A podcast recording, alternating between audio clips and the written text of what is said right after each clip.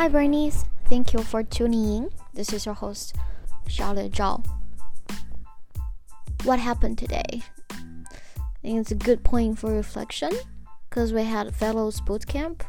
We're able to like speak to quite a few fellows about their our idea, our plans, our understanding of the problem area, and have them help us critique and work on the strategy, business models, etc. And something interesting that uh,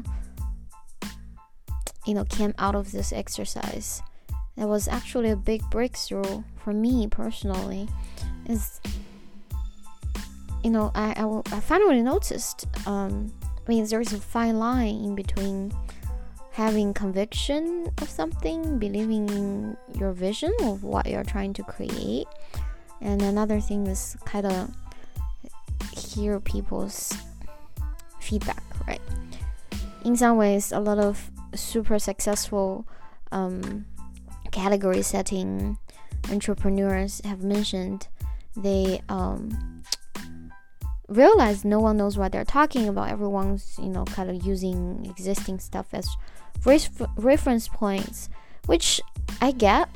Um, but sometimes it is good to kind of think about the first principles and also just uh, realize that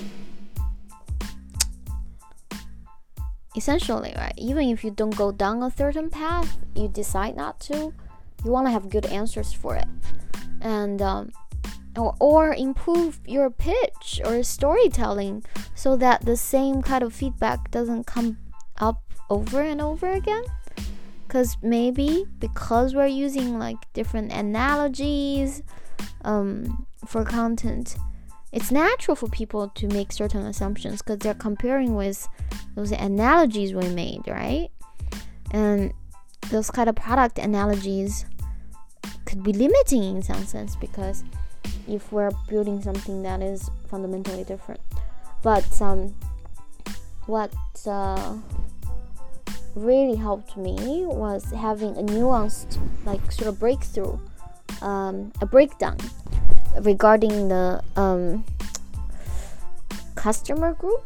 Like I, I didn't realize that but um, i think my thinking and observation tests and all that were kind of around potential early adopters. It's not a, around um, it's around early adopters. It's not around essentially the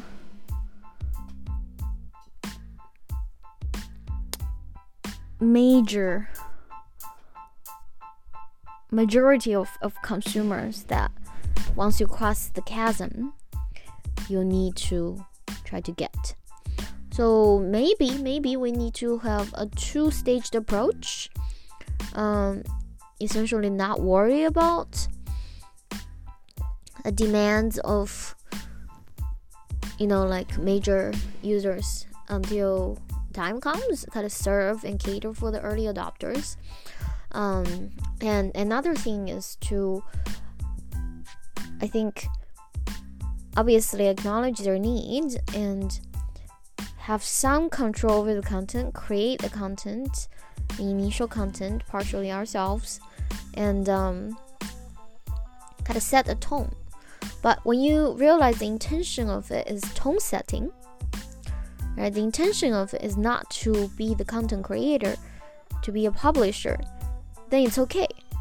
Because the vision is still a platform. So that doesn't change anything, right? It's a nuanced understanding and incorporates incorporates the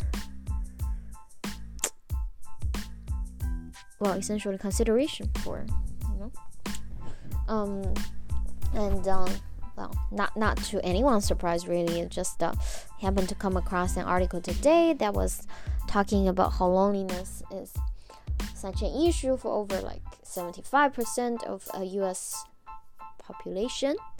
Um, and since uh, we live in a society that obsesses over data, which I also understand, you know, like you don't want everything to be anecdotal, even though, funny enough, when it comes to like product research, a lot of people advocate for like super in depth, like understanding of just one real customer of yours, right? And you get that, just build. And then like iterative was like just five people, ten people, and then worry about other things later. And when you think about that approach, then you know, you like I think it's it's okay to just have one a very concrete archetype that's based on a real person. But um, yeah, I'm losing my train of thought a little bit. Uh, I really just want to go to bed now and uh, have an early start tomorrow because there are a bunch of things I kind of want to do before going to the office. So yeah, I guess that's that's it for today. Thank you for tuning in. As always, appreciate your effort and progress. See you tomorrow.